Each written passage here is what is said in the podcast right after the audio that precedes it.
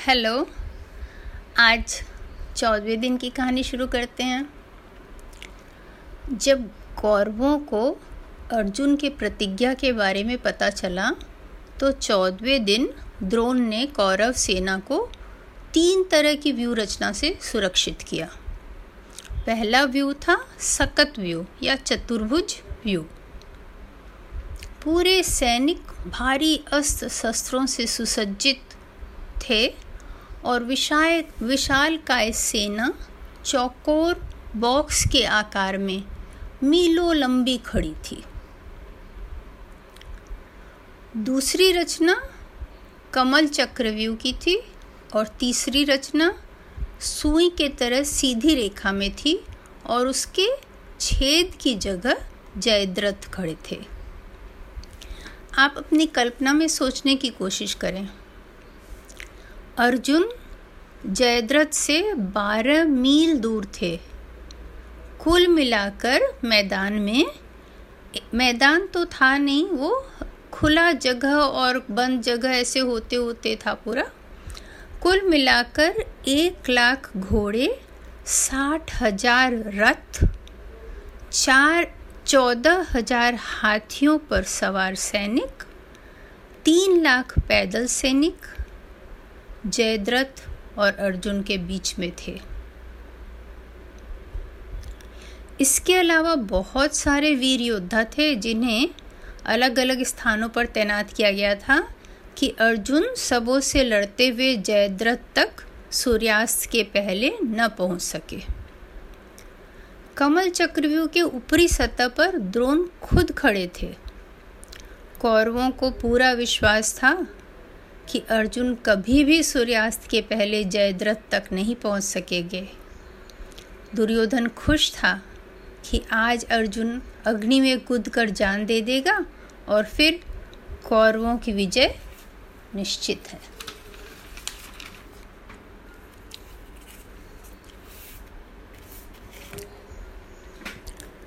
सफ़ेद घोड़ों से सुसज्जित अर्जुन का रथ को कृष्ण भगवान कौरव के सेना के सामने लेकर आए तो अर्जुन को जयद्रथ कहीं न दिखा। अर्जुन ने सात्यकी को युधिष्ठिर की मुस्तैदी से रक्षा करने की बात कही और जयद्रथ को ढूँढने आगे निकले। कर्ण और अश्वत्थामा भी नहीं दिख रहे थे। कृपाचार्य और दुर्योधन भी नज़र नहीं आ रहे थे। जयद्रथ कहाँ है पता न चलने पर अर्जुन ने श्री कृष्ण को रथ दुर्मासन के खंड की ओर ले जाने कहा। बहुत लंबी कतार थी सेना की और बहुत दूर तक फैली हुई थी और वो सब एक एक सेनापति संचालन कर रहे थे। जो दुर्मासन संचालन कर रहे थे, उस खंड में उनके पास एक हज़ार रथ, पंद्रह सौ हाथियों की सवारी तीन हज़ार घोड़ों की सवारी, दस हज़ार पैदल सैनिक और पंद्रह सौ धनुर्धर थे। सोचो इतने सारे लोगों के पास अर्जुन और कृष्ण अपनी सेना लेकर वहाँ से घुसने का प्रयास करते हैं अंदर। आज की कहानी का कुछ अंश का अनुवाद मैंने इंडस हार्ट स्ट्रिंग साइट से भी लिया है। युद्ध शुरू होने से पहले युद्ध भूमि बहुत सुंदर दिख रही थी। सुंदर सुंदर मज़बूत सफ़ेद घोड़े तरह तरह से सजाए हुए, खूबसूरत रथ, उसमें कवच और मुकुट पहने राजा और राजकुमार। हाथियों की सज्जा तो देखने लायक थी सामने का हिस्सा कवच से सुरक्षित। हाथी बहुत सुंदर दिखते थे। ऐसे बड़े बड़े हज़ारों रथ और हाथी घोड़े अस्त्र शस्त्र से सुसज्जित सेना बहुत ही भव्य दिखती थी। पर जैसे ही युद्ध शुरू होता, मनुष्य या हाथी या घोड़े के कटे हुए शरीर कराहने की आवाज़ भूमि को सींचता हुआ बहता रक्त, बहुत भयावह दृश्य हो जाता था। युद्ध तो गलत है ही, और युद्ध से बचने का हर एक प्रयास करना ज़रूरी है। अर्जुन क्रोध से जल रहा था, आज उसे किसी भी तरह जयद्रथ को मारना था। उसने कृष्ण से अनुरोध किया था कि उसके रथ को वे दुर्मासन के खंड के पास ले चले। दुर्मासन दुर्योधन का भाई था। दुर्मासन के खंड के सैनिकों को आसानी से मारकर अर्जुन उसके पास देवी अस्त्र थे। वो एक ही बार अस्त्र को याद करके और वो अस्त्र छोड़ते थे तो एक साथ 600 700 ऐसे तीर निकलते थे। तो बहुत बहुत सारे सैनिकों का एक साथ वो आ, उनको शहीद कर देते थे। तो इन सैनिकों को मार के वो काफ़ी संख्या में अर्जुन अब दूसरे खंड तक पहुँच गए। वहाँ द्रोण खुद थे। अर्जुन ने द्रोण से कहा आप आशीर्वाद दें कि मैं अपना वचन पूरा कर सकूँ। मैं युधिष्ठिर और कृष्ण जैसे ही आपको पूज्य मानता हूँ। मैं आपके बेटे जैसा हूँ। मेरी रक्षा करें और सिंधु राज को मारने में मेरी मदद करें। द्रोण मुस्कुराए और उत्तर दिए, मुझे परास्त किए बिना तुम जयद्रथ तक नहीं पहुँच सकते। और द्रोण ने बहुत सारे वानों से अर्जुन को ढक दिया। अर्जुन ने भी द्रोण पर वान छोड़े। तब द्रोण ने एक अग्निवान छोड़ा और जिससे कृष्ण और अर्जुन घायल भी हुए। अर्जुन अब और द्रोण ने अर्जुन का धनुष भी तोड़ दिया। तब अर्जुन ने दूसरा धनुष लेकर एक साथ छः सौ, सात सौ और हज़ार वान सैनिकों पर छोड़े, जिससे कि द्रोण की सैन्य शक्ति को काफ़ी हद तक खत्म करने में उन्हें सहायता मिली। द्रोण ने एक बहुत ताकतवर तीर से अर्जुन पर हमला किया। उसके चोट के प्रभाव से अर्जुन रथ पर बैठ गए, पर फिर तीर को निकालकर उन्होंने द्रोण पर भी बड़े ताकतवर तीर से आक्रमण किया। पर श्री कृष्ण बोले इस द्वंद्व युद्ध के लिए समय नहीं है, तुम्हें अभी काफ़ी दूर जाना है। तब अर्जुन ने कृष्ण को दाहिने ओर से आगे बढ़ने कहा। द्रोण बोले, अर्जुन, तुम कहाँ जा रहे हो?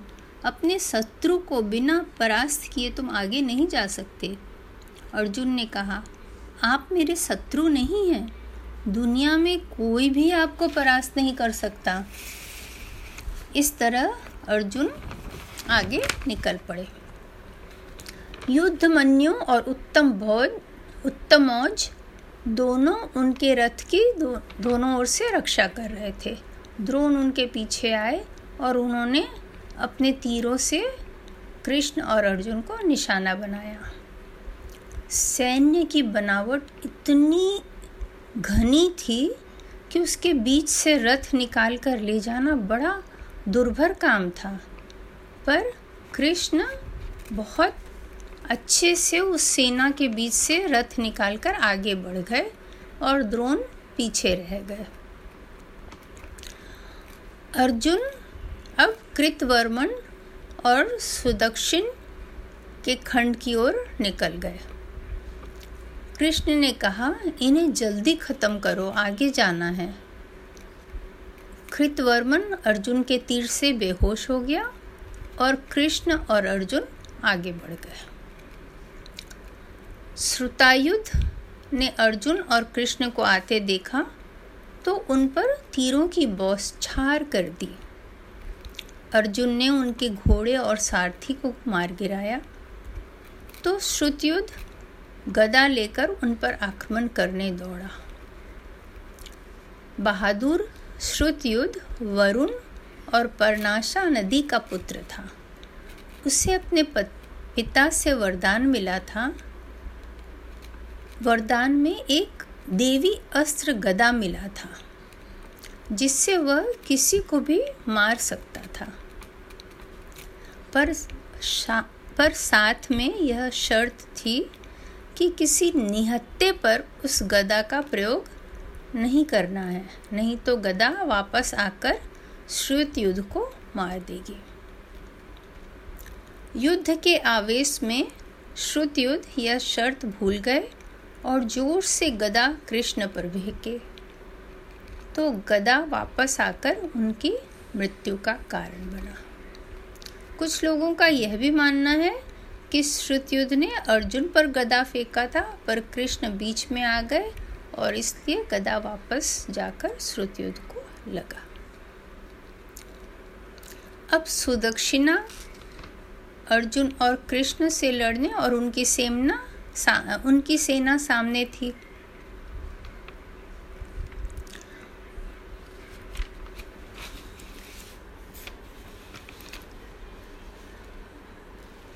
उन्होंने भाले से अर्जुन अर्जुन और कृष्ण को भाले से काफ़ी ज़ोर से निशाना बनाया। जिससे अर्जुन को बहुत ज़ोर चोट लगी और वो फिर रथ में बैठ गए। पर उन्होंने फिर से भाले को निकाला और इंद्र अस्त्र जो उन्हें मिला हुआ था, वो छोड़ा, जिससे कि सुदक्षिणा मारे गए और जो कि कन्नौज के राजा थे और उनकी सेना का काफ़ी नुकसान हुआ। अब और आगे बढ़कर कृष्ण और अर्जुन, श्रुतायु और अच्युतायु, जो कि अम्बास अम्बास्थस के राजा थे, वहाँ पहुँचे। अर्जुन ने शक्र अस्त्र की सहायता से उन्हें और उनकी सेना को काफ़ी नुकसान पहुँचाया। अब आगे बढ़ते बढ़ते अर्जुन निकल रहे थे तो दुर्योधन दौड़कर द्रोण के पास आए और बोले कि आप अर्जुन को रोके। दुर्योधन ने द्रोण ने कहा, मैं आज युधिष्ठिर को पकड़ लूँगा। तुम और कर्ण अर्जुन को रोक लो।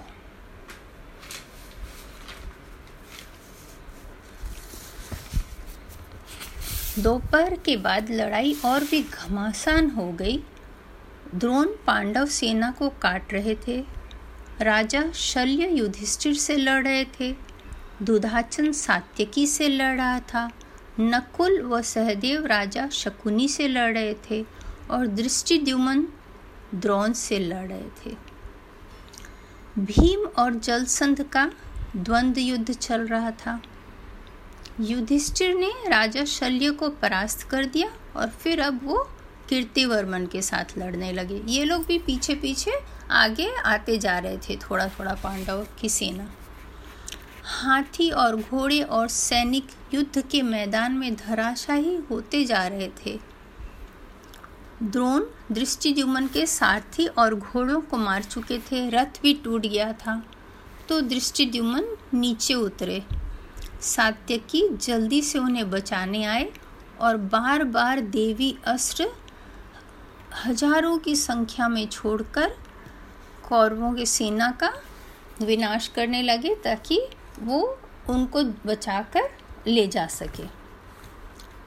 दुधाचन द्रोण की मदद करने आई यह देखकर और बाकी चारों पांडव भाई सात्यकी की मदद करने आए। उस तरफ़ अर्जुन और दुर्योधन में प्रखर युद्ध चल रहा था। शल्य दुर्योधन को बचाने आगे आए। भीम कर्ण से लड़ रहा था। कर्ण और भीम की काफ़ी ज़बरदस्त लड़ाई हुई थी। उसने नुकीले तीर से कर्ण पर वार किया और कर्ण को काफ़ी बहुत बहुत बार उसने घायल किया और कर्ण के रथ को बहुत बार तोड़ा। बहुत बार कर्ण को रथ बदल के लेना पड़ा और हर बार दुर्योधन कर्ण की मदद करने अपने भाइयों को आगे भेजते रहे और हर बार भीम उन भाइयों को कत्ल करते रहे। उन भाइयों का कत्ल करते रहे। इस तरह भीम ने आज पंद्रह भाइयों की कत्ल कर दी थी दुर्योधन के। कर्ण भीम को मारना नहीं चाहते थे क्योंकि उन्होंने कुंती को वचन दिया था। इसलिए उनके तीर सिर्फ़ भीम के कंधों को छूकर निकल जाते थे। लेकिन भीम उनसे बहुत क्रोधित थे। उन्होंने आगे जाकर उनकी धनुष छीन ली और उसको उनके माथे पर मार के तोड़ दिया।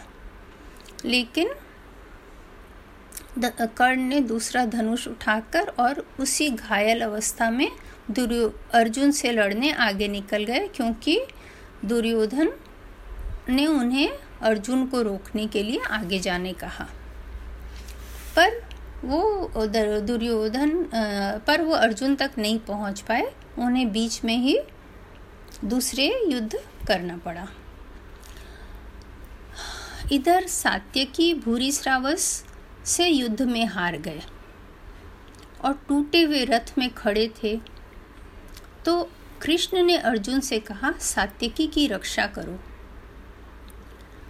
अर्जुन अपने नुकीले वान से भूरी श्रावस का जो दाहिना हाथ ऊपर उठा था तलवार पकड़ के, कि जिससे वो मारने जा रहे थे सात्यकी को, उस हाथ को काट दिया। उनका हाथ तलवार सहित नीचे भूमि पे गिर गया।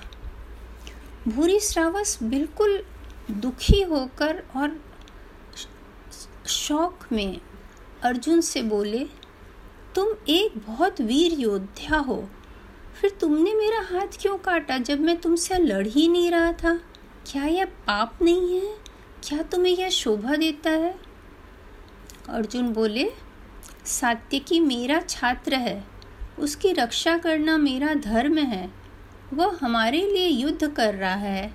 अगर मैं खड़ा होकर उसे मरते देखता रहूँ तो वह पाप होगा। तुम मुझसे नाराज़ क्यों हो? तुम्हारे धर्म की बातें और नैतिकता की बातें कल कहाँ थी, जब इतने सारे योद्धाओं ने मिलकर अभिमन्यु को मार दिया? भूरी श्रावस इस अन्याय को बर्दाश्त न कर पाया और उसने प्राय की प्रतिज्ञा करने की सोची। प्राय मतलब अपना प्राण त्याग देने का, वहीं बैठकर।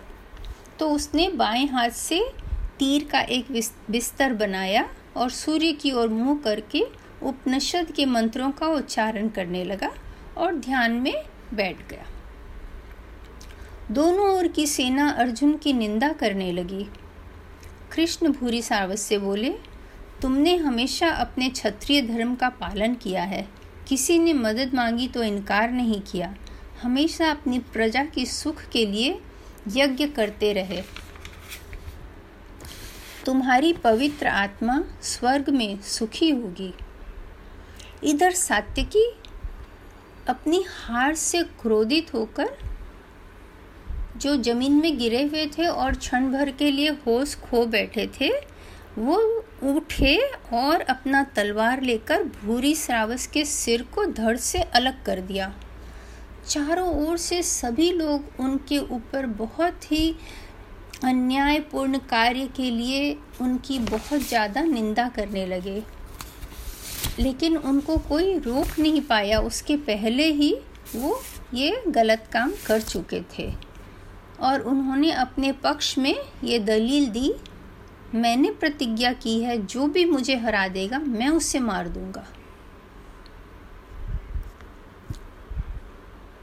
सब कुछ युद्ध में गलत हो रहा था।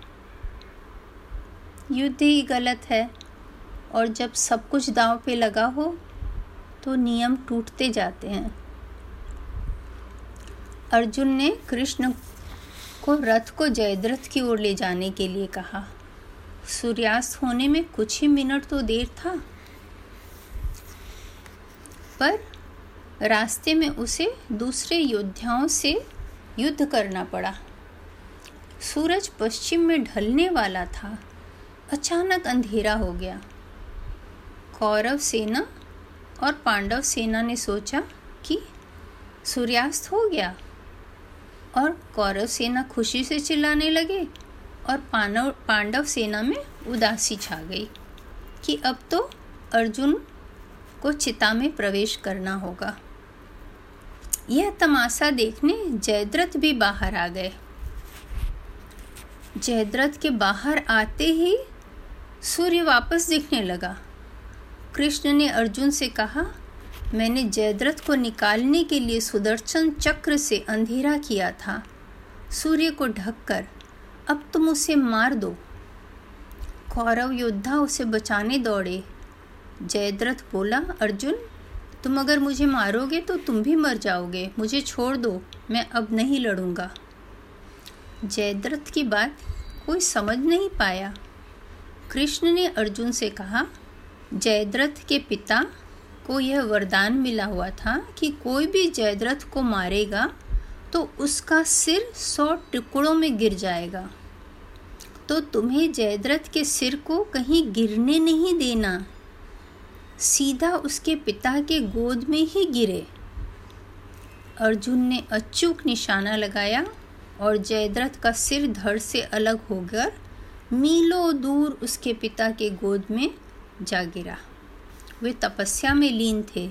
जैसे ही उन्होंने अपने गोद में कटा हुआ सिर देखा, वे उठ खड़े हुए और इस कारण उन्हें भी मृत्यु की प्राप्ति हुई। महाभारत की कहानी पढ़ते हुए ऐसा समझ में आता है कि जीतने के लिए सब कुछ सही है। इसके बाद अंधेरा होने पर भी युद्ध बंद नहीं हुआ। मशाले जलाई गईं और युद्ध जारी रहा। भीम पुत्र घटोत्कच, जिनकी माँ राक्षसी थी, उन्हें राक्षसों जैसे बहुत सारी मायावी शक्ति मिली हुई थी। वे हवा में इधर से उधर जा सकते थे, अपने शरीर को बहुत विशाल काय बना सकते थे और राक्षस जाति के होने के कारण उनकी शक्ति शाम के बाद कई गुना बढ़ जाती थी। वे और उनके, उनकी सेना। आज शाम को युद्ध जारी रहने पर कौरव सेना का बहुत नुकसान कर रही थी। बिल्कुल आतंक फैल गया कौरव सेना में और त्राही त्राही कर उठे लोग। तब दुर्योधन कर्ण के पास पहुँचे और उन्होंने घटोत्कच को मारने के लिए कहा कर्ण से। वह तो सैनिकों को खिलौने जैसे मसल रहा था। जब कर्ण को और कुछ उपाय न सूझा तो उन्हें अपनी वासावी शक्ति देवी अस्त्र, जो उन्हें इंद्र से मिला था, का उपयोग करना पड़ा। और इस तरह घटोत्कच का निधन हो गया।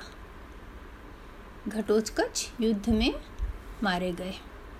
पर उस अस्त्र को कर्ण ने अभी तक सहेज के रखा था कि उसे वे अर्जुन के ऊपर उपयोग करेंगे।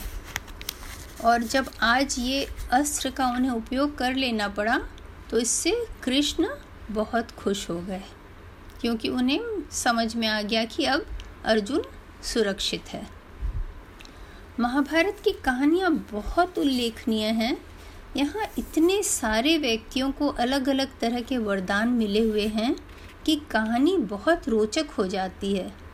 काश कि हम ऐसे वरदान प्राप्त करने और देने की क्षमता होती।